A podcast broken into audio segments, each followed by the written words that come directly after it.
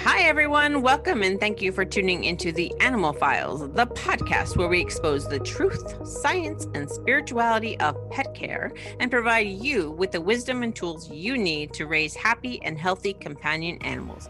My name is Victoria, an animal spirituality facilitator and integrative energy practitioner. And my name is Miranda, an animal health technologist and pet care safety expert. Let's dive in, shall we? Hello and welcome to the Animal Files. And we have a really special interview for you today. We have Dreama Denver. She's an author, an advocate, and the wife of Bob Denver the lovable Gilligan from Gilligan's Island. And we are so happy to have her with us. Now I'm going to just send it over to Miranda and she's going to start us off. We're really excited to have you on our show today and equally thrilled that you and your PR people actually reached out to us to help promote your brand new book that has come out, Zen and Now. Yeah. Right there. I color coordinated with my book today. Did you notice? Oh, I love it. That's awesome. And we'll just plug the other books that you have out too, because you're a three, well, I guess a two time author, but you kind of coordinated on the third one, from what I understand. Yes, I have three books out right now. One mm-hmm. book coming out in September. I've written all of them myself, but the one I think you're talking about is it's a storybook for children called Four Bears in a Box. And the idea for that book was my husband's idea. Oh, okay. He gave me an idea for a book and he said, I think you should write a children's story about this. And here's the title. And I was like, what would four bears be doing in a box? Mm. I mean, come on. And he was like, that's what you got to figure out. so it was years after he passed away that I finally did figure out what they'd be doing in a box. And it was very creative and very fun but uh, he didn't live obviously to see it published but mm. it is a multi-award winning book internationally award winning children's book. And then of course i did gilligan's dreams which is the memoir. That is the story of my 30 year marriage to bob and i think 30 years count you know? Not a 72 yeah, day marriage like we hear about in hollywood but a long one. Yeah. and so that was our love story and our story about we had an autistic son, a severely autistic son, the only child we ever had. So it's our journey through autism and the end of Bob's life. And I'm very, very proud of that book, which is also an award winner. And then, of course, my newest one is Zen and Now. Mm-hmm. The one that comes out in September is Four Bears in a Box Back to the Beach. Oh, so okay. that will be a follow up to the original bear book. Mm. How cute. Yeah. That sounds great. That's awesome, too, that you're helping to because I think Four Bears in a Box, he said, was related to the autism as well, wasn't it? Or is it just a basic it children's is. book? Basically, it was well, it was a book that I wrote. I wrote it in rhyme because when he was growing up, our son loved rhyme. Mm. And I mm. read every Dr. Seuss book in existence at least 10,000 times. I'm not and I'm not exaggerating. I know that sounds over the top, but I'm not exaggerating. And so, in that regard, I kind of geared it toward what I knew our autistic son loved, what made him laugh, and what engaged him, you know. So, uh, mm-hmm. in that regard, yes. And it's also, you know, what the Bears were doing in a box, by the way. You know, anybody who's ever had a child in their life of any kind knows that when they're little, when you buy them something or you order something like a I don't know, something that would come in a great big box, the kids love the boxes more than they love whatever came out of the box. And so sometimes I think with animals too. Thought, I know, I know. I thought there's a book in this because in mm-hmm. my book, when they're good bears and they mind mom and they do their chores, then the reward is a great big cardboard box. No. And when mm. they get in the cardboard box, then that in their imagination can become anything and it mm. becomes a rocket ship and a train and a hot air balloon and and a throne and a mountain that they climb. It, it was just really a book about creativity and imagination, which I think our kids need. Oh yeah. Nowadays, because they're always this, you know, even the little mm-hmm. ones are this. And exactly. And so I don't know, I'm very proud of the book. It it was really, it was such an honor to write it in Bob's memory. Mm. And I, I have a page in the back of that book called The Story Behind the Story, where I tell the story of Bob coming to me and telling me he wanted me to write a book and give me a title and all of that. And it really, you know, to me, it was all about circles. Like I had completely forgotten about that book until, uh, gosh, I guess it was 2018, maybe 2019. I was spring cleaning and I was going through a drawer and there was a manila envelope and I opened it up to see what was in it. And it was the typewritten pages of the book. Mm.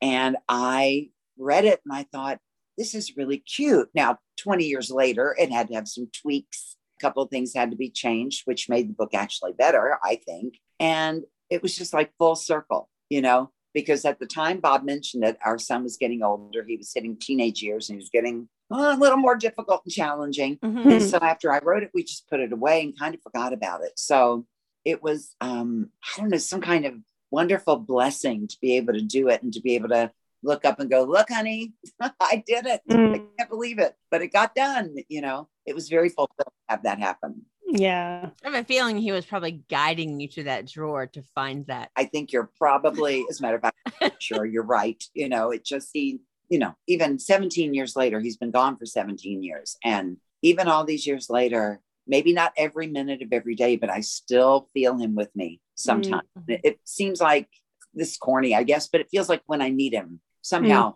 Oh, he's yeah. there, you know? And that's a, a lovely thing because 17 years later, I miss him every day. I just, you know, he was the love of my life and nothing will ever change that. But he equipped me, which I didn't realize when he first passed away, but he equipped me to be able to carry on as a single parent to a severely autistic son, which was terrifying to me. And um, I don't know, Bob was so smart, which you wouldn't connect with Gilligan, but you just have to trust me on that. He was he was so smart, so well read, so intelligent about every could talk to anybody about anything. And I think in 30 years, some of that rubbed off on me. So um, Mm. I was I'm able sure. to carry on when he had to go. Yeah. You know, And I would have to argue that if you look back at some of the old Gilligan's Island shows, he kind of was one of the smarter ones on the island. true. He's not given credit for that very often, but it's true. oh, I saw it every time. you know, and another thing, people, when somebody says this to me, I go, ah, you get it. You cannot be a nebbish or a dummy or, you know, somebody who messes up all the time like Gilligan if you are like that. You can't play that. You have to be intelligent to take that character and make him lovable and likable and not somebody that you want to go get it together. Absolutely.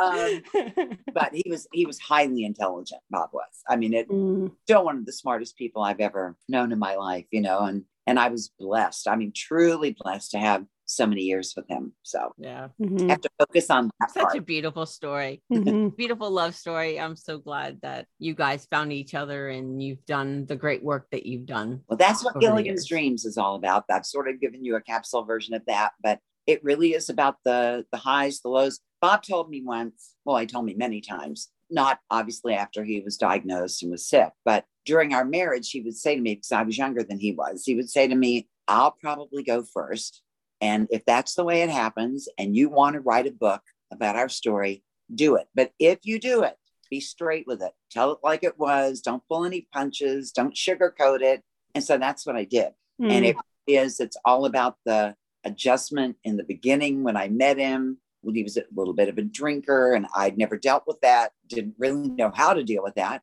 and then straightened up and it was the love story falling in love and all the you know wonderful parts that come along with that and then deciding six seven years into our marriage to have a baby and having a child with special needs and how he stepped up and he did. He never left me not for a second to deal with it on my own you know and i wanted people to know that about him people who were fans of his Mhm. he really he was not a perfect human being none of us are but he was an honorable man Yeah. Mm. and loved his sons so much so i just wanted people to know about that who he was Mhm. as a person as opposed to maynard g krebs or gilligan Right. Yeah.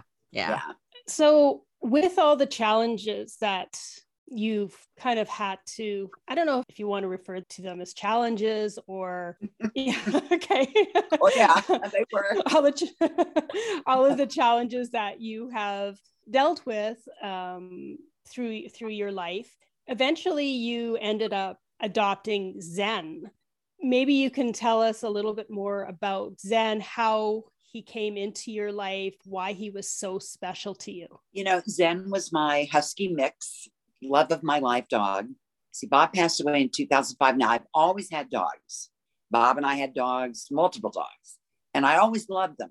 But I guess you guys will know what I'm talking about when I say I've always loved my dog, a golden retriever that I got Bob for Christmas one year that we adored, and a dog that was a rescue from Costa Rica that our daughter brought back to us when she went on some kind of retreat there. And she brought us a dog from Costa Rica, you know, and I love them all. But once in a while, apparently, you get that one dog that is just your soulmate when it comes to human dog relationships. And Zen mm-hmm. was that for me. I got him in 2013. I had gone through some challenges prior to that. And the golden retriever had passed away, and the uh, Costa Rica dog had disappeared. You know, I live on top of a mountain in the woods, and she left one day and never came home. And mm. I was just sort of lonely, and I needed. I'm a pretty loving person. I've got to have something to love on, you know. Mm-hmm. So anyway, the it's called the Southern West Virginia Animal League here in Southern West Virginia, where they were having a there was a tailgate party for a big high school game, and they were going to bring some dogs there. And something told me to go down there, and so I did. And there was Zen. He was so gorgeous. He was just so hmm. well. You can see here. I mean, look at those eyes. Oh yeah, yeah. He was just yeah. A, oh, he was such a beautiful boy, and I don't know. There he was, and you know, I got him out, put him on a leash, walked him around. He was just calm, and, and there was a lot of action going on. You know, he was just calm and sweet. And I thought, oh, maybe. So I asked the ladies. I said, could I think about it over the weekend? and then get back to you on Monday. And of course, over the weekend, I couldn't forget him. Mm. So I adopted him, obviously. And I have to tell you, ladies, I hope you're old enough to know what I'm talking about when I say he was a Stepford dog. Do you know what I mean? Yes. Okay, yep. like a Stepford wife. I mean, he right. was a Stepford. Literally, he never did. I had him eight years before he passed away. I never had to yell at him. He never did anything bad. He never mm. did in the house. He never chewed up anything. He never had to be told no he would go outside on the property. I'd take him out and he would go up to the way up the hill to the edge of the woods to do his business. Now he'd pee on everything because that's what boy dogs do, right? But yeah. but when it came to the other, he would never do it in the yard. It was just like he knew. First time I took him out the door, and I again live on top of a mountain. Deer are in my driveway all the time. Mm. We walked out the front walk, and there were five deer in the driveway, and he literally looked up at me like, hey, you know. And I said, nah, I don't think we're going to chase the deer. And he went, okay. it was just like, I love it. Oh my gosh. And he never chased the deer ever. Hmm. And that just, I don't know, it just blew me away how perfect he was. I mean, there was nothing not to love, you know, nothing to aggravate or raise your blood pressure. Hmm. Now, I have since adopted another husky, full husky, who does raise my blood pressure sometimes. I've heard that huskies kind of do that mm-hmm. on the regular. I, I love them because Zen was so perfect. I thought, you know, maybe I don't know what I thought, but I rescued this one. I went to the animal shelter and there he was, one blue eye, one brown eye, just looking calm, looking at me like, I think I need to go home with you. And I was like, oh, Zen worked this one out for me. This is great. Brought him home, most rambunctious dog I've ever had in my life. I'm too old.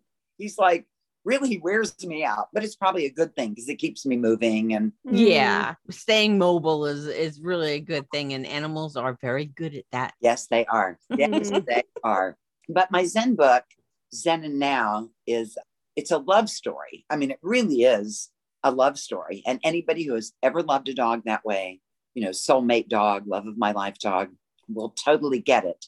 And though it's being marketed as geared to older children, I can promise you that if you've ever been in that position of loving a dog that way, you will love the book. It's a quick read, it's not a big, long 12 chapters, you know, funny things that we went through. And then, you know, I didn't want it to be, do you know what I'm talking about when I say old yeller? Mm-hmm. Yes. But I yeah. didn't want it to be that kind of book. So right. I don't into what happens to the dog and how heartbreaking it mm-hmm. was. But so many people have commented on this, and it makes me so happy because I really struggled with how to end the book without making mm. it, oh, mommy, you know, I didn't want kids crying about it. Mm. There's a chapter earlier in the book where the dog and I are having what I call a couch cuddle. And I'm talking mm-hmm. to him about the Rainbow Bridge. We're both getting older, and I'm talking about the fact that one day, you know, he may go there before me and what that would be like and how beautiful it would be and all of that. And maybe I'm giving too much away, but in the last chapter, you're gently introduced to the fact that that's where he is mm, and yeah. waiting for me mm-hmm. for the master to come and it will make you cry i think but it's it's beautiful i mean it's really mm. and it's very hopeful it was how i started writing this book two days after zen passed and so i was just full of all that love and emotion and yeah. mm-hmm. and it was just um i don't know it was just such a gentle way to do it you know he does look up one day and here i come and it's the joyful reunion it's what in my heart or any dog lover's heart you want it to be. Mm-hmm. Whether the Rainbow Bridge is a made up thing or not, there can be something very similar to that. Mm-hmm. I just mm-hmm. have to believe that would be true, that I'll see him again someday and that we will, like we hope for everyone we love, you know, but that we will be together for eternity and we'll be able to run through the meadows and over the hills yep. and swim in the streams. and, you know, I just wanted that to be what it was. And I had one lady say to me, that she said, I would buy 10 of these books to have on hand for any friend who might lose, you know, I mean, we're all going to lose our animals because they don't yeah. have a very long lifespan, sadly. And she said, you know, anybody I know who, who loses a dog or even a cat, though this is about a dog, she said, I'm going to give them this because it's so hopeful. Yeah. Mm. Well, the concepts are the same. I was on the website and I was looking at the book. I'm actually, I'm not a big reader, but when it comes to especially the relationships of animals and also the passing of animals. I think when animals pass, it's beautiful in a lot of ways if we allow it to be. Yes. I was looking at it, I'm like, I need to get this book because I've dealt with an awful lot of deaths. Now, I don't have dogs, I've had cats my whole life, but there was a period of time that I lost at least one to two cats a year for about six or seven years in a row. Oh. And it was it was really really really difficult and traumatic and I learned so much about the process of aging in animals and their eventual transition.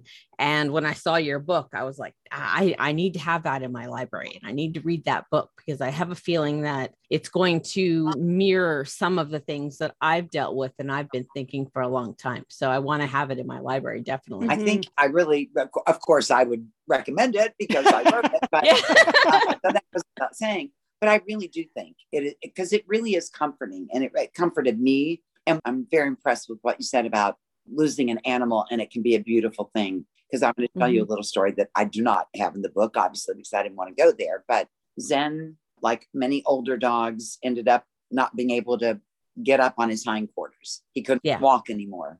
And so I took him to the vet, hoping that there would be something, but there really wasn't anything that could, could be done. So this was the first time that I'd ever had to have an animal put to sleep. Mm-hmm. And I had no idea what, I mean, I had a vague idea of what that would be like. So I love my vet. And when I went in and they did some blood work and they were looking to, they thought maybe it was Lyme's Lyme disease and we could mm-hmm. treat him for it, but it wasn't. So when he told me the best choice was to put him down because he wouldn't be able to walk or, I mean, there really was no choice. I said, okay. And I'd take, they'd taken him in to the vet this is when they weren't letting people go in with their dogs. Mm. They had taken him in on a stretcher low to the ground. And the vet looked at me and he said, Mrs. Denver, you do whatever you need to do here. And I said, meaning? And he said, whatever you need to do. I said, okay. So I got down on my knees. I climbed on the stretcher with him. I put my arms, mm. kind of put my arms around him. And uh, oh, I don't want to start crying, but, but I put my arms around him. I was able to tell him what a good dog he had been, how he was the love of my life, that, you know, when he got where he was going, look for Bob, you know, because you'll love Bob. I wish Bob could have mm-hmm. known you. I don't know. I was able to say all the things that, that I wanted to say before they gave him the first shot. And the last thing I said to him, and I, I know it's going to sound silly, but the last thing I said to him, I said, look, I'll be there before too long because, you know, in terms of eternity, you know, I said, I'll be there before too long. And when I get there, I better look up and see you making a beeline for me. You better be running as fast as you can because I'm going to be waiting like this for you. And it was just so, I don't know, satisfying and comforting to be able Yeah. to. And the vet was so kind about it. And so they gave him the first shot. And of course, then everything, oh, it was just weird. And then they gave him, you know, the second shot. And I just laid with him for the, they just let, Yeah. they left the room and let me stay in there. I laid with Mhm. him for the longest time and petted him and you know, and I don't know how that sounds, but it was a really comforting thing to be able to It sounds normal to me. Yeah. Mhm. Okay. That's what I Good deal. do. I spend as much time as I need with them. I have conversations with them on, on on our podcast. I'm always telling people talk to your animals, have conversations with your animals because they can understand parts of what you're saying. Yeah. Mhm. So if you need to go somewhere, you need to travel, talk to your animals. If there's a change, talk to your animals. Always talk to your animals like they are a person because animals are people too, Mhm. and they need to be respected as such. They do. And why people get, I tell you, there's nothing more frustrating to me or depressing or disheartening or than to open Facebook and see pictures. I have to unfollow people who put these up. I can't take it. Pictures of animals being like on a choke collar with spikes in it and left outside. Yeah, I can't stand Mm. that. Don't get a dog. Right. If, Yeah. if you're not going to be able to treat them like part of the family and include them and love them, why do people get them? I really don't understand it. It's, you know, I know that sometimes you can get a, a I had one dog before the golden retriever, I think it was. No, no, no. It's a dog I got right after Bob passed away because I was lonely and most neurotic dog I've, I mean, barked constantly all the time, drove me a little crazy, but I would never mistreat him. I just don't understand why people bother if they're not gonna, you know, Yeah. uh, if I think it's just, I think it's our conditioning, you know, what we've grown up with, and also depending on which generation and which culture you grow up in.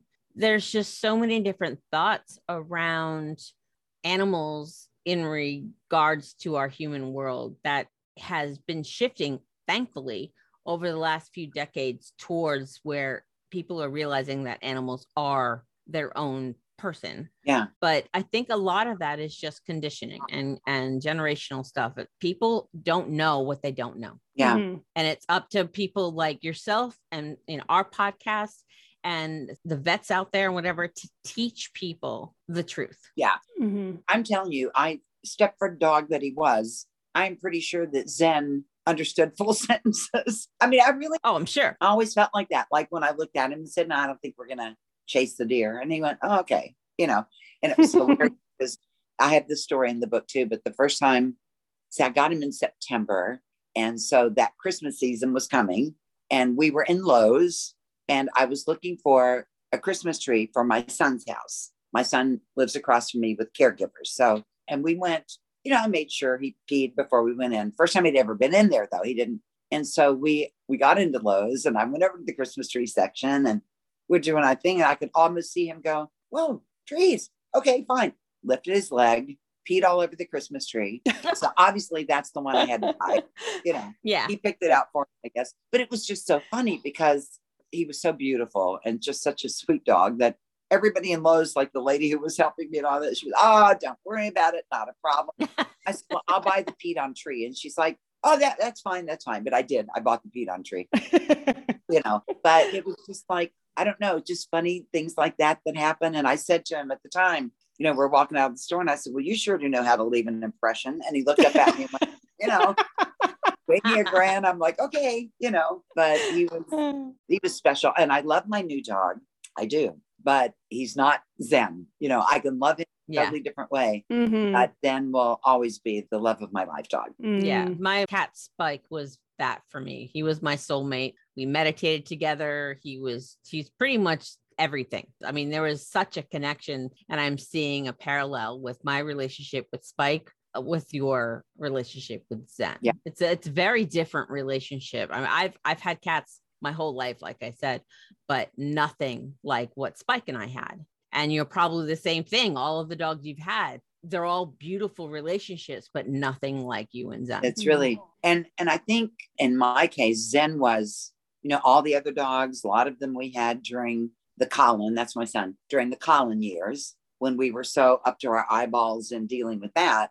Yeah, I mean, we loved Mhm. him and we tried to pay attention. But when Zen came, it was just me. My son had moved across the way with his caregivers. I was in the house by myself. It was just Zen and me. And we had all the time in the world to devote to each other. I wasn't sidetracked or, you know, taken away from him by anything. I mean, here and there, obviously. I had, I had to go to the store and do things, but you know what I mean? It was just us. And he was my dog. yeah. He was nobody else's dog. He wasn't Bob's and my dog. He, he was my dog, you know, and Mhm.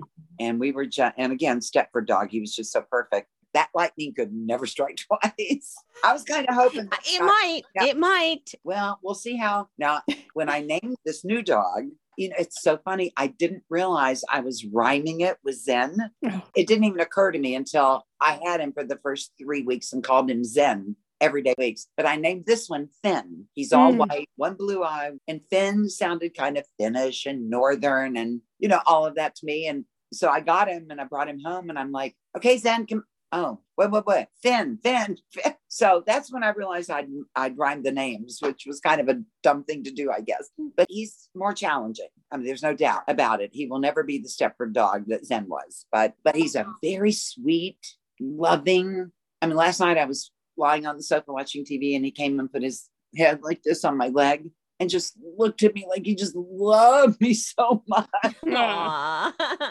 Just like I love you. I wish I could talk and tell you I do. You know, it was just so sweet. So he's a very Zen was kind of independent. Let's get our ends right now. And Finn is much more not independent. He just wants to be with me everywhere, lies outside the shower, you know, can't be in another room away from me. So, you know, he's a little different, but I think we'll, you know, we're finding our way. And and if he would just quit, he knows every rabbit hole on top of this mountain. oh no.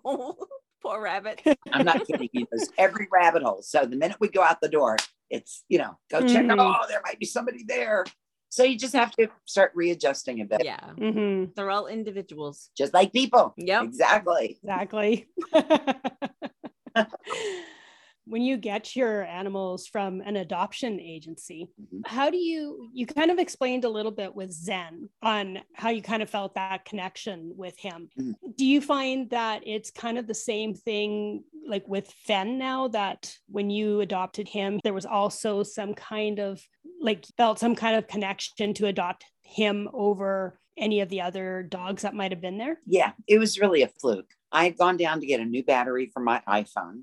So when I gave them the phone, they told me it's going to be an hour, an hour and a half. So kill some time. So I thought, okay, went down to the car thinking, oh, I'll just go check Facebook. And went, well, no, you won't because you don't have your phone. So, oh, the animal shelter's not far away. So I'll just run over there. They're not going to have any huskies. There's no way because I had my heart set on a husky. I probably should have gotten something smaller in retrospect, but um, but anyway, I had my heart set on a husky and I went into the animal shelter because, you know, here in West Virginia, I'm sure it's true in a lot of places, we have a lot of like hunting dogs and bird dogs and, you know, that kind of dog. So I think that's all that would be in there. There'd be no huskies. Two huskies. Oh Mm. wow. Two. One that was the beautiful husky look, one like that. They named him Bolt. And I thought, okay, I don't want that one because the name could come true. So we don't want to, uh-uh, we don't want to do that. And then they had Finn, who was named Noah there. He was all white with the one blue eye and the one brown eye. And and I was walking down, you know, past all the cages, and all the dogs were going crazy, jumping, screaming, and howling. And and I got to his cage, and he was Mr. Calm. He very calmly came up on the cage to be eye level with me, and just looked at me with that blue eye. The blue eye just got me Mm. looked at me with that blue eye and I put my fingers through the cage and he licked them and I went, oh no, I'm in so much trouble. Because this was only seven or eight months after Zen passed and I really didn't want to. I wanted to wait a little longer before I did. But you know, is the husky going to be there next time? Maybe not. So I looked at him and I said, "Oh man, I'm I'm in so much trouble with you. This is not going to be good." But you know, again, I do this every time. I talked to the person who runs the shelter and I said, "I'd like to be able to think about this for two or three days. Would that be possible? I mean, if mm-hmm. anybody can, would you let me know and give me first dibs?" Because and she said, "Sure." So I went off for two or three days and couldn't couldn't forget him. I, I was trying to focus on, you know, the good parts of not having that responsibility. Like you can go mm-hmm. whenever you want. You don't have to. Like when I have to go out of town for a book signing or something like that, you know, I don't have to worry about what to do with, you know, the dog or the animal. And and I thought, now remember that dream of there's freedom and not having to, but there's also the house feeling very empty. And Yeah. the for the first time in my life, there was not another living, breathing thing in my house except for me. Mm. And I thought, you know, so what if you have to worry about, you know, boarding and all those things? It's most of the time, most of my life is spent here. You know, the times that I have to do those things are, uh, I don't want to say rare, but they're, you know, maybe once a month you've got to make a Yeah. little trip or something. So I went back and got him and and he's been he's kept me going. I mean, he has really kept me on my toes ever since. Boy, Yeah. Yeah, I'm a big believer that animals choose us. We don't choose Yeah. the animals. So from your stories, Zen chose Mhm. you, and now Finn chose Right. you. You guys are so good with the names. You're you're getting them right Yeah. up. People behind the scenes are pushing you together too. But yeah, I mean, I understand not having that space from the death of one to getting another one, the responsibilities involved.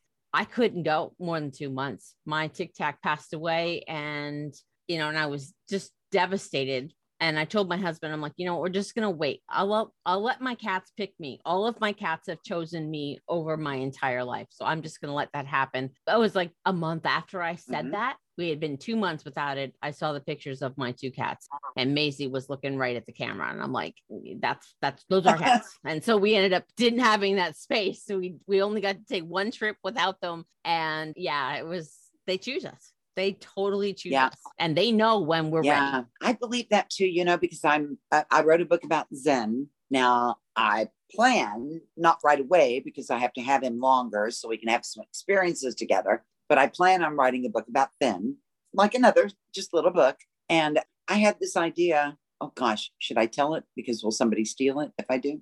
But I had this idea of, you know, Finn being in the shelter Mm. and having a guardian angel dog Mm. Mhm. you know, you know who, and kind of directing him on how to behave better and how to, you know, Oh, I love it. don't blow it, you know, come on, come on. So I haven't formulated it all in my head, but that's my idea. Yeah, even if somebody wrote a book similar to that, it's not going to be the same because you have the experience of of Zen and Finn. Yeah. So it's going to be unique to you Mhm. and to those dogs. So I think it's a beautiful Mhm. story. I think so Needs to be written. I, I just, I was just really, I don't know, it was such a cathartic thing. I was, it just helped my heart and my soul so much to write the book, you know. And I said to myself, if nobody ever buys it, at least I have it and I can look at it and know that there's, can you see that little picture of us together? oh yeah. Aw, Yeah. Yeah, there we are. Yeah. So all you listeners, if you want to see that picture, it's a really beautiful little picture. Go buy the right. book. That's right. You guys-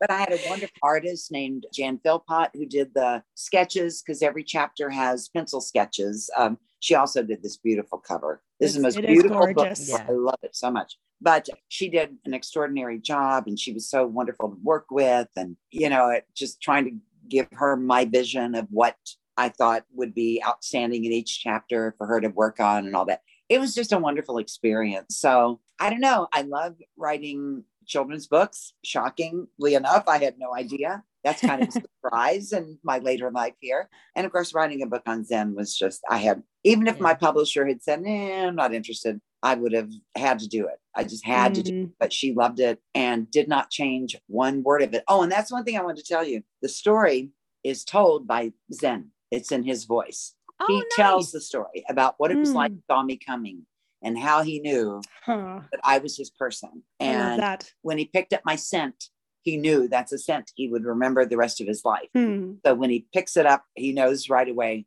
it's me coming. Yeah. It was it's really interesting to have it be told in the dog's voice as opposed to you know, not me just telling a story, but the dog going, This is what I was thinking. And I think I captured it. Bob was so good at that. Bob could take one of our dogs over the years and say, like, do a dialogue Mhm. see this is a thing i think i picked up from him a little bit so when i sat down to write it it just started coming out in Zen's voice, Zen talking and saying, Mhm. Oh, the minute I saw her, I knew blah, blah, blah, blah. And I thought, oh, I kind of like this. Let me see if I can carry that all the way through the book. And I was able to. It was, I don't know, I think I picked that up from Bob. Bob was the best storyteller in the world. Mm. He supplied sound effects. I mean, he could do the whole kit and caboodle. Oh, Oh, and make anything he told, you know, so interesting. So I'm not as good as he was, but I think, yeah, it rubbed off on me a little bit. Hmm. You're truly giving an animal a voice with Yeah. Zen. Absolutely. And you know, I really believe I don't if there are any animal shelter people out there, but I honestly believe if you guys have any connections for me or anything, I honestly believe this is something that vets could have in their offices and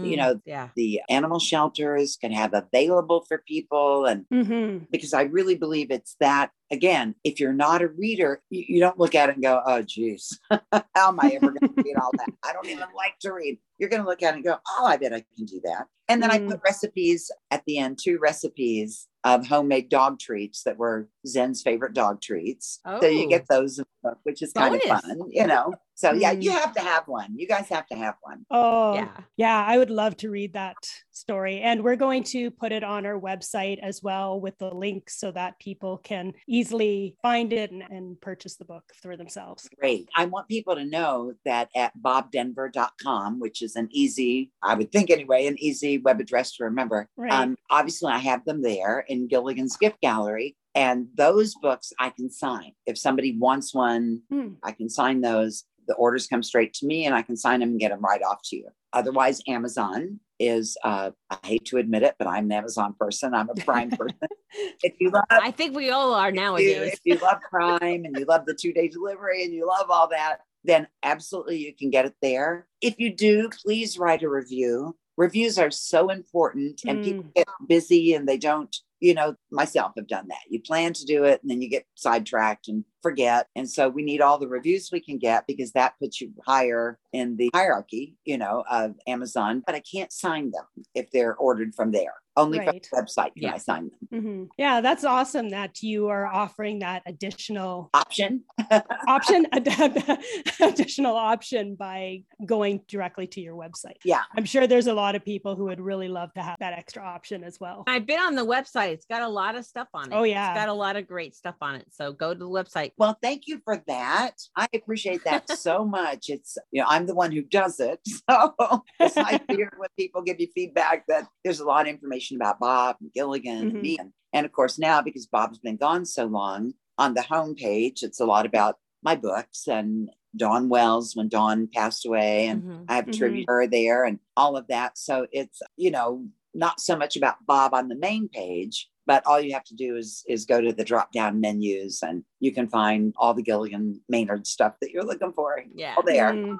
You've become a pet adoption advocate. Mhm. Did this occur before you had Zen, or has it been something that developed because of your experiences with adopting Zen and now Finn? We can give Zen the credit. I think I've always adopted dogs. I can think of maybe two dogs in my lifetime that I went to a pet shop and bought. Mhm. Bob's golden retriever, I did get her from a breeder, but most of my dogs have been rescues. And I don't know, I guess prior to getting Zen, my life just felt so turned upside down, first of all, by the challenge of our son. And then, you know, 20, almost 21 years of that. And then Bob got sick and passed away. And I just didn't think in terms, even though I always adopted dogs, I didn't think in terms of the encouragement that other people might need to do it. Mhm. However, now it's me and I wrote this book and I really believe having gone both ways, I truly believe that rescues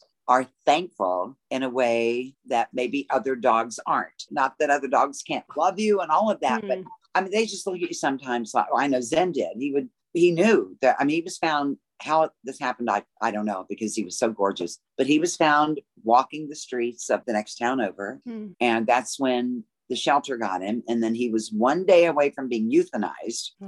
Aw. when the Southern West Virginia Animal League went to the shelter to see if there was anything they felt they could rescue and then, you know, pass on to somebody like me. Mhm. So he was, I mean, this beautiful dog was one day away from being euthanized. And I think that's what really got me because he Mm. was the perfect dog. There will never be another perfect dog quite like him. But I just, I would look at him the whole eight years I had him and think, oh my gosh, if they hadn't gotten you that day, you would have been put to sleep and I would never have had you. And so Yeah. I didn't know that about any other rescues. Yeah, I only knew that about Mhm. them. And that really spoke to me. It was like, ah, no, you know, that can't happen. Can't happen. Yeah, my mom did that with one of the cats that I ended up taking over care of. Her name was Gabriella. And believe it or not, I truly believe that she was autistic, if that can exist in animals, because Yeah. my mom had been taking care of an autistic child for years. And a lot of the cat's behaviors were very similar,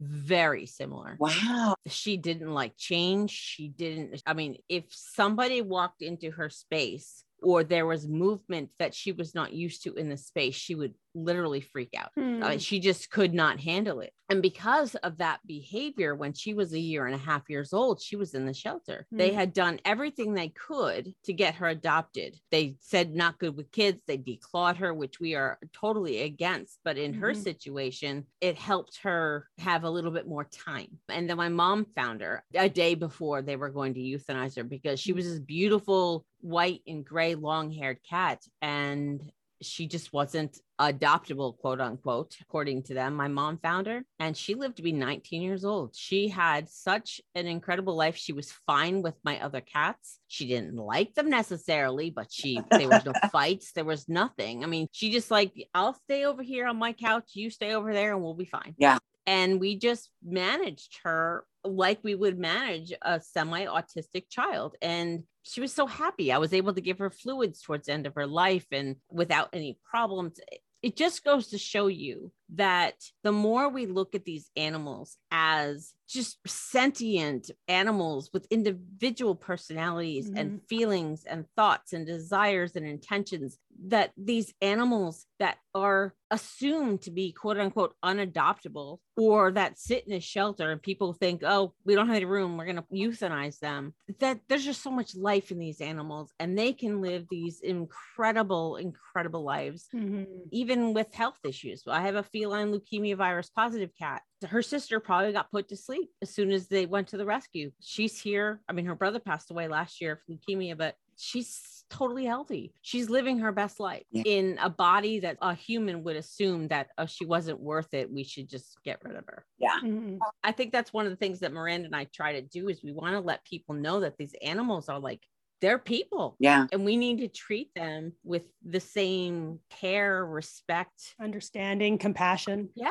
Mhm. I can't think of anything else in your life. And I'm, I'm talking about dogs here. Though Mhm. Bob and I had, oh, he loved cats too. We had a whole bunch of cats at Yeah. one point, but nothing will ever love you so unconditionally Mm. Yeah. or the loyalty. And I talk about that in chapter seven of the book. I don't want to give everything away, but when Adam named all the animals, when he was given the responsibility of naming all the creatures on the earth, Mhm. Uh-huh. it's about how dog came to be called dog. And it really has to do with all those characteristics that are Yeah. loyalty and forgiveness and unconditional love and all the things that Absolutely. that a dog possesses. And you know, they may be a part of our world, but we're their whole world. yes. I mean, everything in, in Finn's life, started to say Zen, see, I almost did it. Mhm. But everything in Finn's life just revolves around me. It's like, you know, yeah. and everything in my life just well a lot of my life revolves around him but there are other th- you know you're the thing that they love Mhm. Yeah. matters and i i don't know where you're going to find you know anything quite like that I don't think you will. I mean, historically, dogs chose to be with humans for companionship. Yeah. And that sets them apart from any other animal on the planet. Yeah. Cats chose us for convenience and they just enjoy the pets and the cuddles. But dogs historically chose us for friendship and companionship. It's a completely different world. yeah it's i don't know i can't imagine like i said i went seven months and it was a very lonely sort of empty feeling Yeah. seven months without my buddy Mhm. and I don't miss him. And I wish I could, you know, voodoo Finn and give him a lot of those independent qualities that Finn had. And come on, you know. But maybe we'll get there. You know, Zen was just like that from the beginning. We might, Yeah. we might do it. And this one's so funny. I decided, okay, I'm going to give you more freedom because I'm a little bit. Well, I hate to admit this. Never before, but with Zen and now with Finn, I'm a little bit of a helicopter dog mom.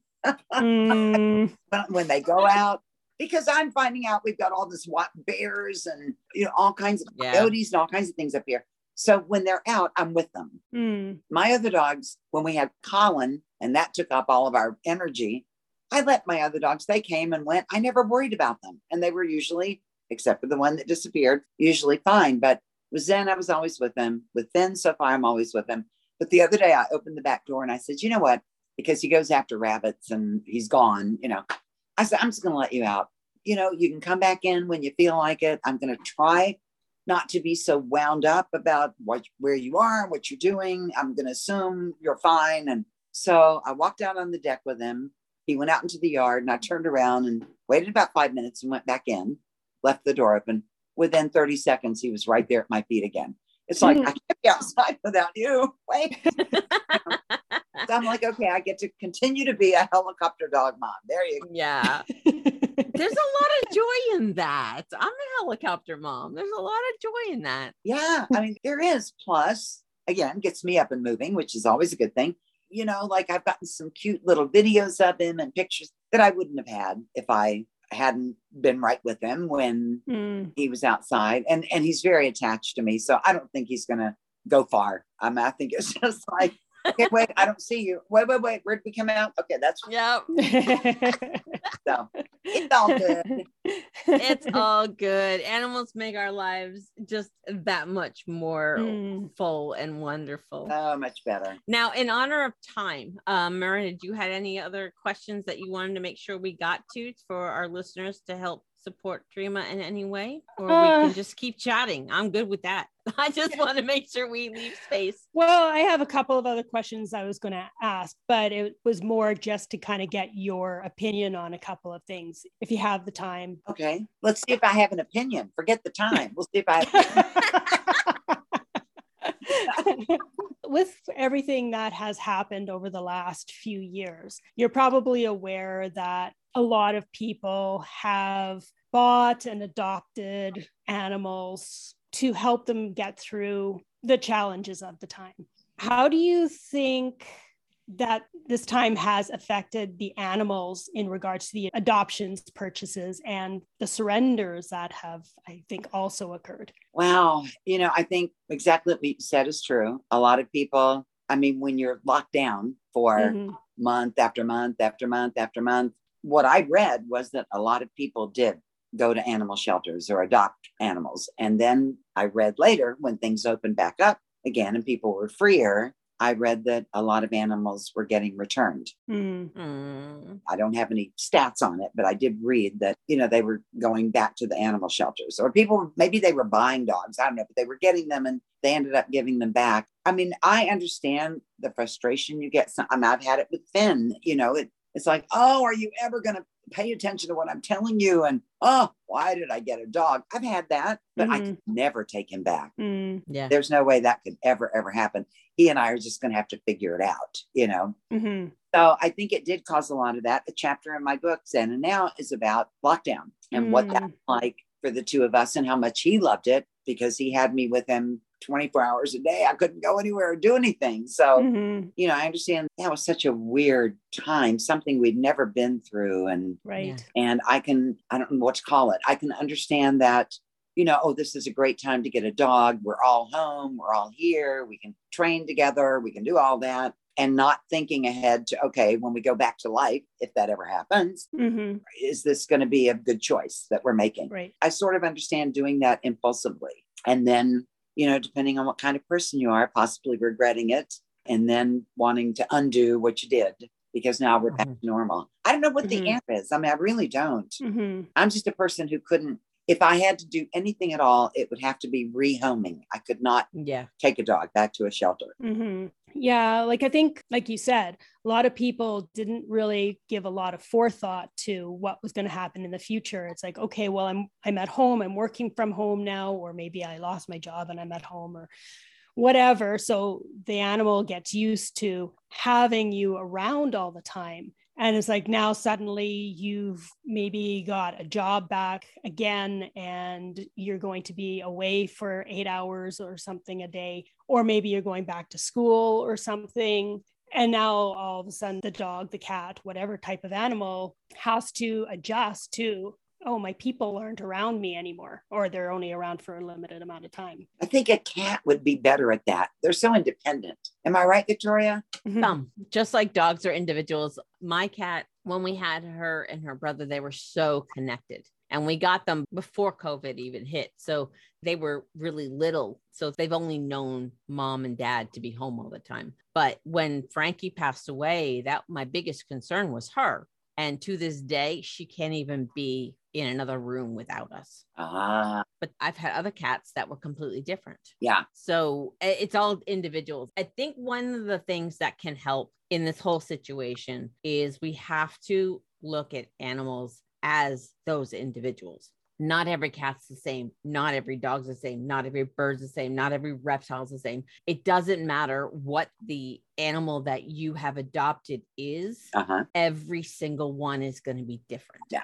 Mm. yeah. And i think we need to we got to give them a voice. Mm-hmm. we have to look at the world through their eyes mm-hmm. and look at every situation that involves them through their eyes mm-hmm. to understand what the best direction is within every situation. Yeah. Well, we all know that lockdown and quarantine and all of that was something none of us had ever been through. And, mm-hmm. yeah, you know, I think that was, um, I remember being very, you know, I live alone and I'm fine with that. I'm, I'm good.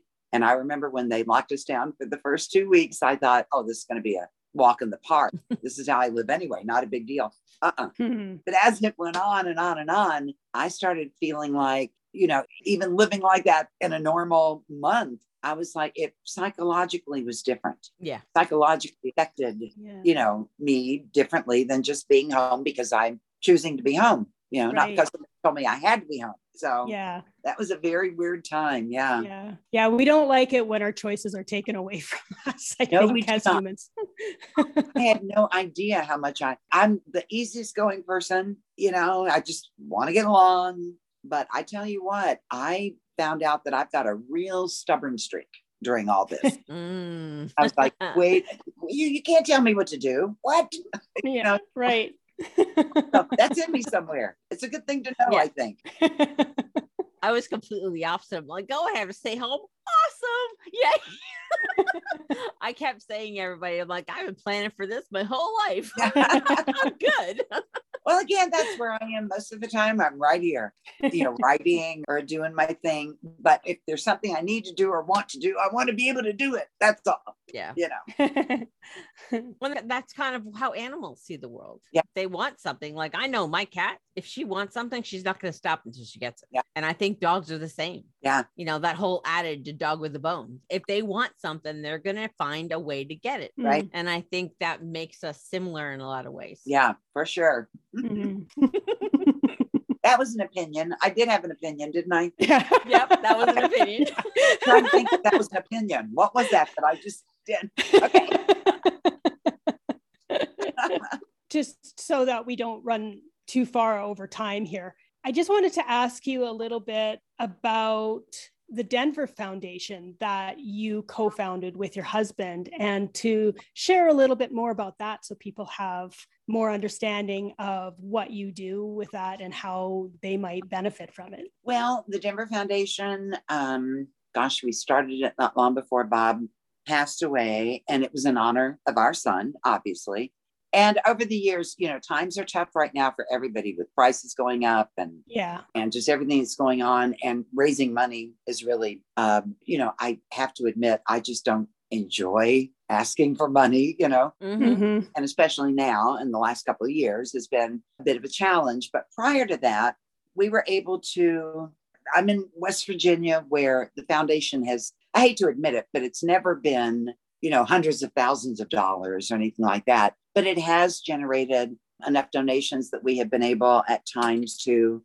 supply iPads for autistic people for communication. You know, Mm. you download apps that to the iPad that allow them to show you what they want to eat or, you know, communicate. My son is nonverbal, so I've never had a conversation with him. And that was kind of important to me. We've supplied, you know, specialized wheelchairs and bathtub chairs. When I remember one dad in particular had a daughter who was getting older and she was not capable of getting herself in and out of the tub. He would have to help her and he needed a chair to be able to do that. So we've done that, you know.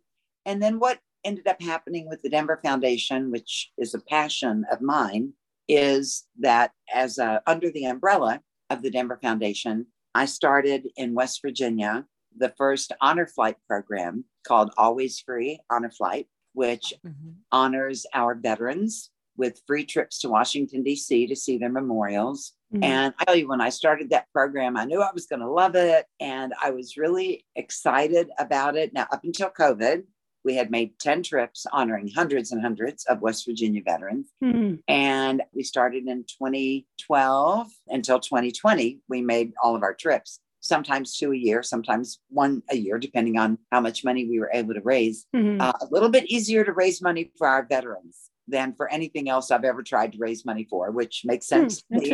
Oh, I'm That's sure. all good. Yeah.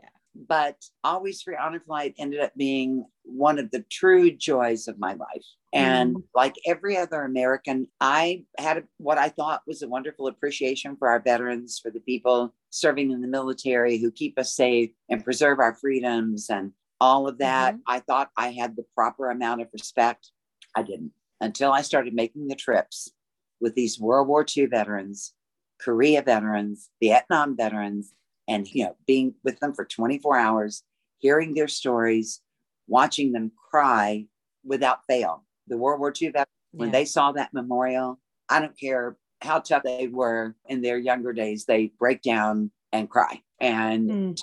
and to take Vietnam veterans who were really reticent to go look at the wall and find the names of their buddies that they were, you know, they wanted to find to get with one of or two of those veterans and say, I can't even begin to imagine what this is to you, but Yeah. I will walk over there and I will hold your hand and I will be a shoulder you can cry on Mm-hmm. without embarrassment because I don't know what this feels like. I can't even imagine. Yeah. And that was, I love our military. I love our veterans. I appreciate them so much. I, it's hard to even verbalize what a change that made in me Yeah. doing honor flight and being able to just being able to share that with them. Mm. And then started here in the town where I live, we started the Always Free Walk of Honor, which is one of the programs where you can buy the bricks to honor your veteran, and Mm. all that money goes to Honor Flight to be able to make the trips. We haven't been able to make one since COVID started.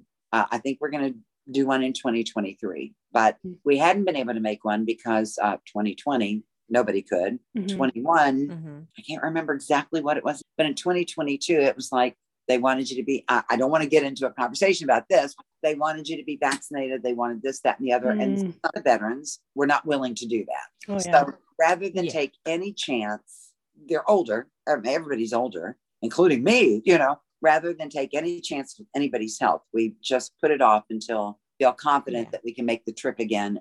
Because we were so blessed. I mean, for the 10 years that we did it, that we were able to do it. And thank you, Lord. No emergencies of any kind. Mm. You hear about Yeah. honor flights where, you know, a 92 year old veteran will fall at the at the World War II memorial or, you know, you hear those stories. We never, we were just so blessed that it was just perfect every time. Yeah. We don't want to Mm. ruin that. You know, I don't want anybody getting sick and, yeah. Mhm. you know, having their health compromised because of this. We'd rather wait. So Oh, yeah. It makes sense. but that is Mhm. things I'm most proud of in my life.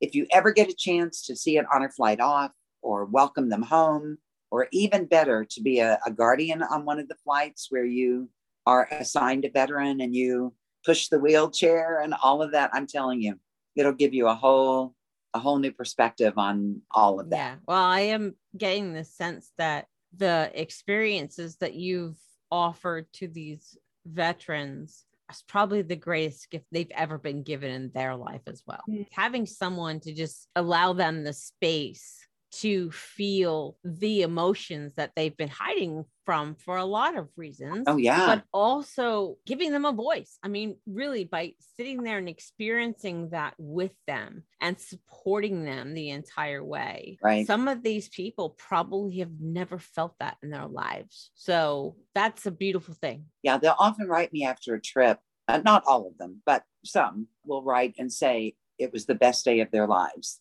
that they couldn't imagine that they would ever have been able to. And we had two trips that were, I mean, they're all special, they're all wonderful, and they're all different Mm-hmm. depending on the personalities of the veterans and all that. The first trip we made, we take a bus because we're pretty close to DC, five hours. So rather than go an hour and a half to get a plane, and we just get on a bus and go. And so the first trip we made, we had a veteran. He was Shecky Greene. He walked up to the front of the bus and he said, Can I have the mic? And I said, Sure. What do you want to do? And he started a whole comedy routine that had, you know, everybody on the bus come up. But we had two trips. One National Honor Flight called me about doing. It was called the TLC trip, which means their last chance. They had four veterans in uh, Beckley, West Virginia, which is about 45 minutes from me. They had four veterans, three World War II and one Korea, um, uh, one Vietnam, I'm sorry, veteran. And they had all been given a finite amount of time. They were in hospice, and their dying wish was to see their memorials. Mm. So we had just made a trip. Honor Flight said, if you'll do it, we'll take care of it. So we said we'd do it. We got it together. There were four veterans, four nurses, one grandson, three members of Team Denver, Honor Flight team, and the bus driver. So I'm not going to do the Mm. math, but 12 or 13 people, I guess. That trip was phenomenal because usually you have, you know, 55, 60 people. This, we all stayed together for everything. You know, like sometimes you get to the Lincoln Memorial and people get off the bus and some go to the Vietnam Wall and some go to the Korean Memorial and some go to the Lincoln. This one, we were all together and it was just so moving because this was their dying wish. Yeah. The other that was extraordinary, and I have to thank Senator Manchin's office, regardless of what you think politically, he has always been wonderful to our veterans on every trip. But we were two weeks away from a trip, and I got a call from a reporter at the Register Herald, which is about 45 minutes from where I am. And she said she had just interviewed a veteran, a World War II veteran, who was going on the trip with us. And did I know that he was a Tuskegee Airman? Oh. And I said, no. And she said, well, he is. I can send you like a copy of the article I'm getting ready to do. And she said, his dream is to have the red blazers that the first Bush administration gave out to all the Tuskegee Airmen. So, of course, I got the information. The vice president of Always Free Honor Flight is retired military. So he started looking into it to make sure that you know, everything was legitimate, that he was a Tuskegee Airman. He was. I called Senator Manchin's office and I told them, I said, you know, we're coming in two weeks. Here's the deal. We have a Tuskegee Airman with us. We just found out, and he wants the red jacket. Somehow he and I'm sure others were overlooked, and he never got one. So they did their homework to make sure that he was truly a Tuskegee Airman. Of course, he was. And they said to us, okay, we're on it because we would have gone out and just bought him, bought him a red blazer, you know, Yeah. but we wanted him to have the real deal if there was any way to make it happen. Mhm. So they got the red blazer and then they got in touch with me to let me know that Senator Manchin had found out that not only was he entitled to the red blazer, but he was also entitled to a congressional gold medal. Oh my Oh. goodness. How wonderful. He had no idea. So I was able to get in touch with his family as quickly as I, the ones that I could, managed to get a granddaughter there to see him receive it. Fox News covered it. All the local stations in DC covered it. We did it at the Capitol. And how many people get to be part of the presentation of a congressional gold medal? I mean, we all got to be part of that. And then Senator Manchin, I think Sergeant Watson's gold medal was like that, you know? Okay. they had one made for me that was about like that. And it is so, it's got the profile of three Tuskegee Airmen on the front.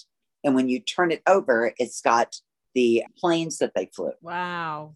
I- mean, it's beautiful. It's my prized possession. Mm. I mean, it just means the world to me. So we were able to do that. Now that's good enough right there. Sergeant Watson was 96 years old, made the trip, put us all to shame. I mean, he, you know, he wasn't running a marathon or anything, Yeah. but he was as well as I was. I'm telling you. Three months after we got him his jacket and got him a Congressional Gold Medal that he had no idea was coming, his daughter called me to tell me that he had passed away. Oh, hmm. Now, we managed to do that with the help, obviously, of Senator Manchin just in time. yeah. I mean, if he hadn't been going on that trip, he would never have seen the red jacket he wanted. There's no way to verbalize the feeling of being able to be instrumental in making something like that happen right at the end of his life. I mean, we didn't know it was going to be the end of his life, 96. So, you know, Honor Flight has been the privilege of my life. It truly has, of everything I've done. And I love being an author and I love the Denver Foundation and and I love other things I've had my little fingers in, Yeah. but that is humbling and so gratifying. Hmm. That's amazing. Thank you so much for all of that. I mean, it really it goes to show that just throwing money at things doesn't do the same thing as actually investing the time and being in that experience with them. Right. Hmm. And that's beautiful. It's absolutely beautiful thing. I mean, I would encourage any of your listeners, I would encourage anybody who has an honor flight program in their, I mean, some big cities have multiple ones, you know. We have ours here in this state because we're a small state. But if ever you have the opportunity to go on one, that is the ultimate right there. Yeah. That is that's the big thing. But even greeting them when they get home, just to put your foot in there, you know, it's just like wading into the shallow end if that's all you have time to do or all you can do. It's so touching. Every time we come home, I'd put up Facebook posts and try to, you know, explain. If you go on my Facebook and go through my albums, there should be one for every honor flight. I'm hmm. sure there should be one for every honor flight. You know, I try to describe it when I write the post, and I just can't, you know, it's just almost too much. And it's net it's nothing I ever saw myself doing ever. Yeah. It's beyond words. It's beyond words. It really is. it's hard to even attach words to something like that that type of a gift that type of an experience Right. that one gentleman i mean he just came full circle i mean Yeah. finally his service it just closed up his life so beautifully right Mhm. before the end of his life, you know. And the other thing that I've seen that that makes my heart just oh is our Vietnam veterans because you know as we lost World War II because there there are fewer and fewer of them, we started including Vietnam, Korea, and Vietnam, and and the last trip we made, we even took like some Desert Storm veterans because you know we're losing the older veterans. But one thing that just really made me happy because the Vietnam War is my era mm-hmm. and I remember I didn't pay, you know, close, close attention, but I do, I was, you know, young and involved in acting. I was an actress. That's how I met Bob. But I do remember that those veterans, or those military guys were coming home. They were being spat upon and called baby killers and all that kind of Mm. stuff. So they Mm. didn't get a welcome home No, at all they didn't not a thank you at all. So now when we go to Washington and we're at any of the memorials, doesn't matter which one, people will line up. I'm talking little kid all the way up to college or my age. I mean, the whole span of ages will line up and go through a line and shake their hands and thank them. And that is the first time the Vietnam veterans, in many cases, have had any thanks at all yeah it means it makes them cry. I mean, it's it's amazing. I don't know how you can ever look at our military, the people who serve this country, which is such a tiny percentage. Yeah. I don't know how you could ever be involved in the honor flight in any way and look at them without so much respect and honor. absolutely Because could I do what they've done? No, I, I can't even imagine enlisting in the military and and and doing what they've done. So that really is the it's been the great privilege of my life. I love every trip, every minute. yeah back. that's beautiful Yeah. You've done and are still doing some amazing things, and it's been so fabulous having you share these things with us, these activities, all of the experiences, all of the the books, the events you attend, the activities that you are involved in. And how you are helping people in myriads of ways. And I'm so grateful to have been able to learn more about you and what you're doing and be able to share it with more of the world. Thank you. That's so nice. yeah i'm right on board with that too because i've thoroughly loved our conversation Mhm. And as Miranda was saying her piece, and pretty much through this entire conversation, and I'm sorry if this gets emotional, but I see Zen, I see Bob, and they're looking down on you with the biggest smiles for what you have done for this world. And the world is grateful to have you. And I know that Bob and Zen are just looking over with just such pride and such love and hope. That's the word that just pops into my head hope. Because the more we do stuff like this, the more we give voices to veterans, the more we give voices to animals, the more that we give voices to special needs humans and animals, the better this world is and the more we can find a common ground. Yeah. Mm. You know, I've always read over all these years that if you, like when Bob died, it was so important to me to carry on the things we had started,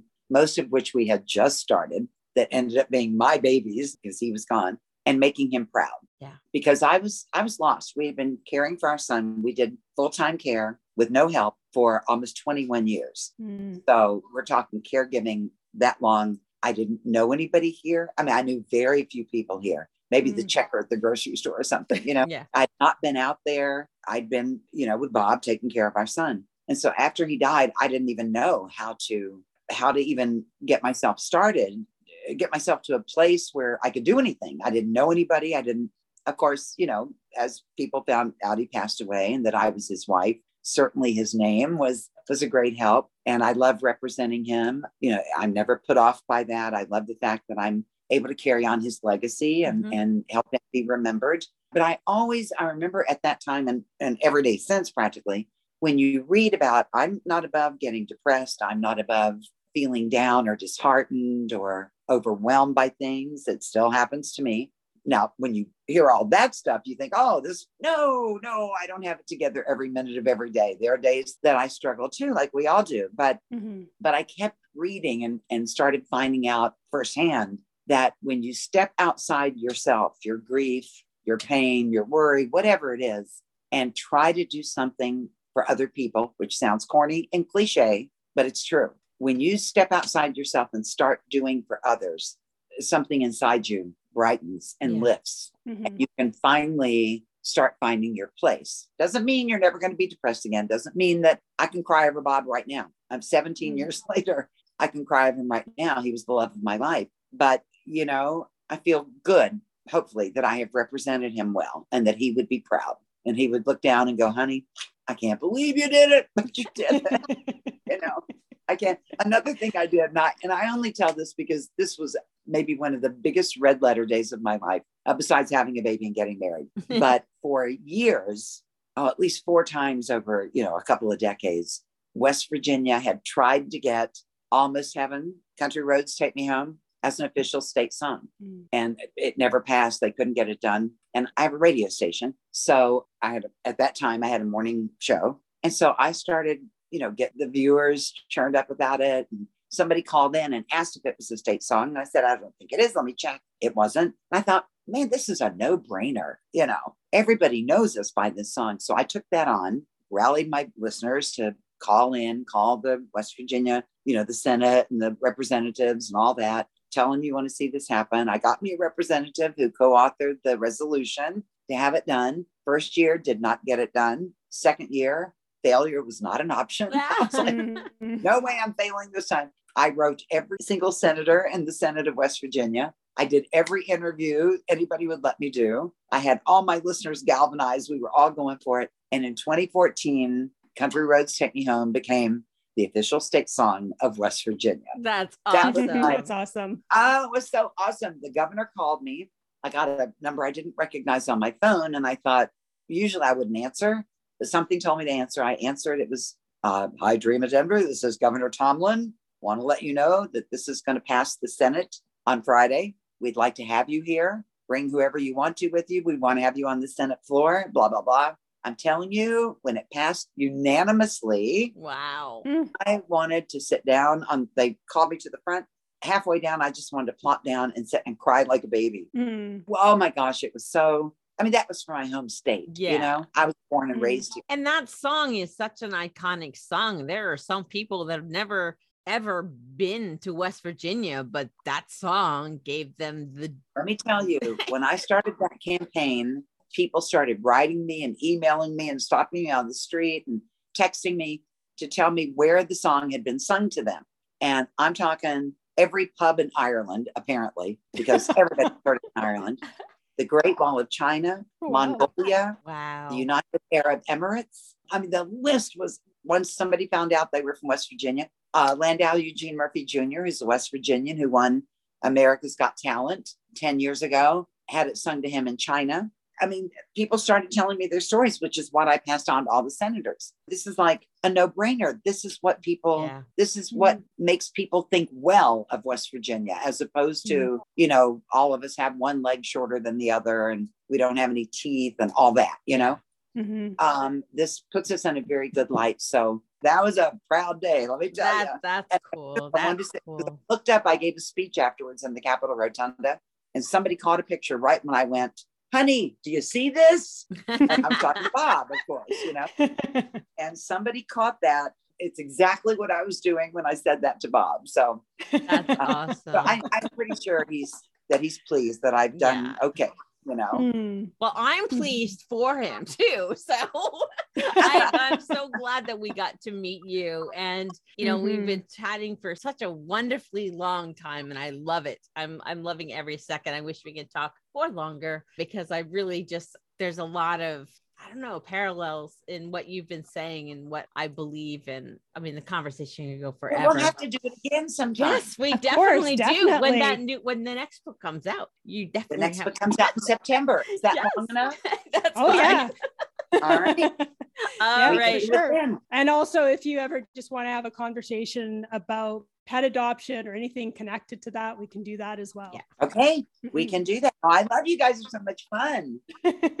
so wonderful having you on here. And our listeners, if you want to learn more about Dream Event Denver and everything that she's been doing, she'll let you know how you can find her, follow her. And we'll also be putting her links on our show notes as well so that you'll be able to easily access those. Yeah. So just uh will your names of your books again so people can go find them? The first book I ever wrote, Gilligan's Dreams, about my 30 year marriage to Bob Denver, who played Gilligan. It's about the ups and downs, everything in between, our journey through autism with our sons. So there's a lot of inspiration in the book. I'm just an autistic mom. I'm not a doctor. I don't mean that, but I think there's inspiration. People, even I, when Bob and I, when our son was first diagnosed, and I found out that Toni Braxton had an autistic son, and John Travolta had an autistic son, and Sly Stallone had, there's some kind of comfort in Mm. knowing that people that you have watched on TV your whole life might be dealing with something similar to what you're dealing with. I don't know what that's about, but there is comfort in it. Oh yeah. Mm-hmm. And so I wanted people to know that about Bob. First of all, just a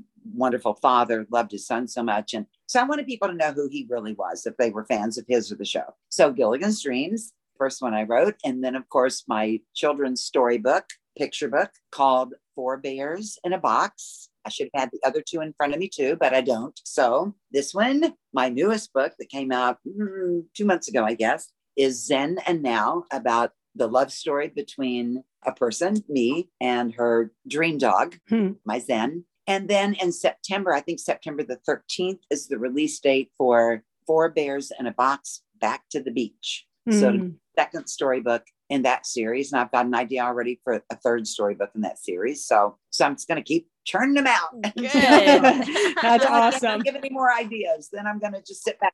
Okay, whatever. if you want to pick up an autographed copy, you can just go to bobdenver.com Mhm. Right. or you can just find it on Amazon. But I suggest that you go to bobdenver.com and see what she's been doing. Oh, yes. It's really, you know, and you can find all the information about Bob. And also, if you want to follow my Facebook page, because I put everything on my Facebook page, Mm. every honor flight thing, everything we do. Mhm. and also some fun personal things like the story I told you before we went on the air, Mhm. which was on Monday. I was out driving you guys, minding my own business, not bothering anybody in the world. And a tree, not a branch, not a limb, but a whole tree fell on my car. So Mm. that's on there with pictures and everything. But you can follow me on Facebook. That's great. I'm also on Instagram. I'm just sort of new at Instagram, you know. So Mhm. but if you're on Instagram and you want to follow me there, that's great. And then, you know, the website, you can check it out. And again, when you buy things from the website, I can autograph them. Yeah. You get them anywhere else. Obviously, I don't see those orders and I can't, but Mhm. I would love for everybody to have my books because they really are like Four Bears in a Box was runner up for best children's book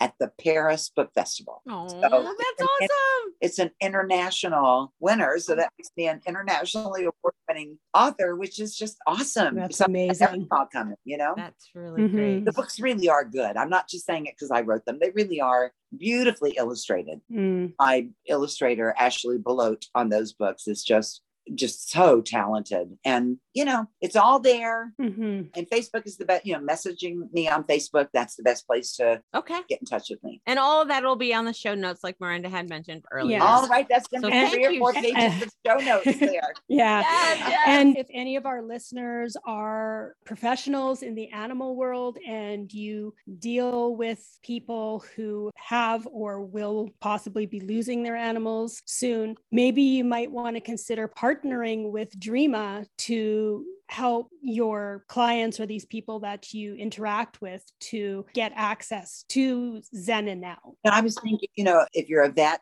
let's say, Yeah. and you have somebody like me come in who has to have their dog put to sleep or or something, that would be a lovely, I don't want to say parting gift, but that would be a lovely thing to send them home with. You know, I, I Yeah. just think it's very, I know they sent me home with a with a clay imprint, Zen's Yeah. paw, and Mm, I had cremated. So he was in a Mhm. beautiful little wooden box.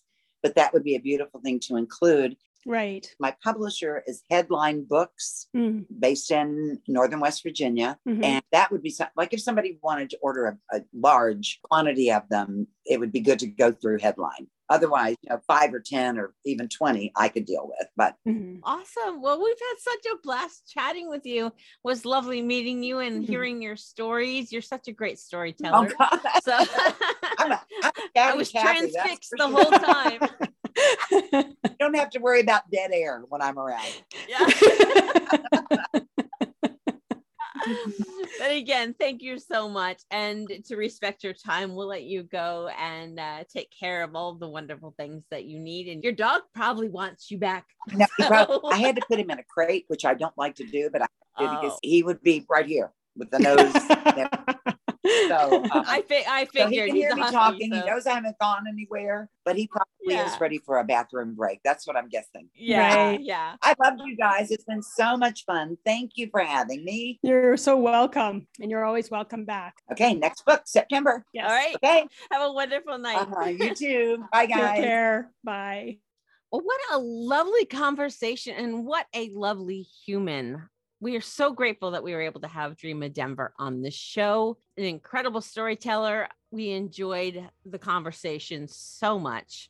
Thank you for listening to that. Please follow her. Go to bobdenver.com and see all of the wonderful things she's up to.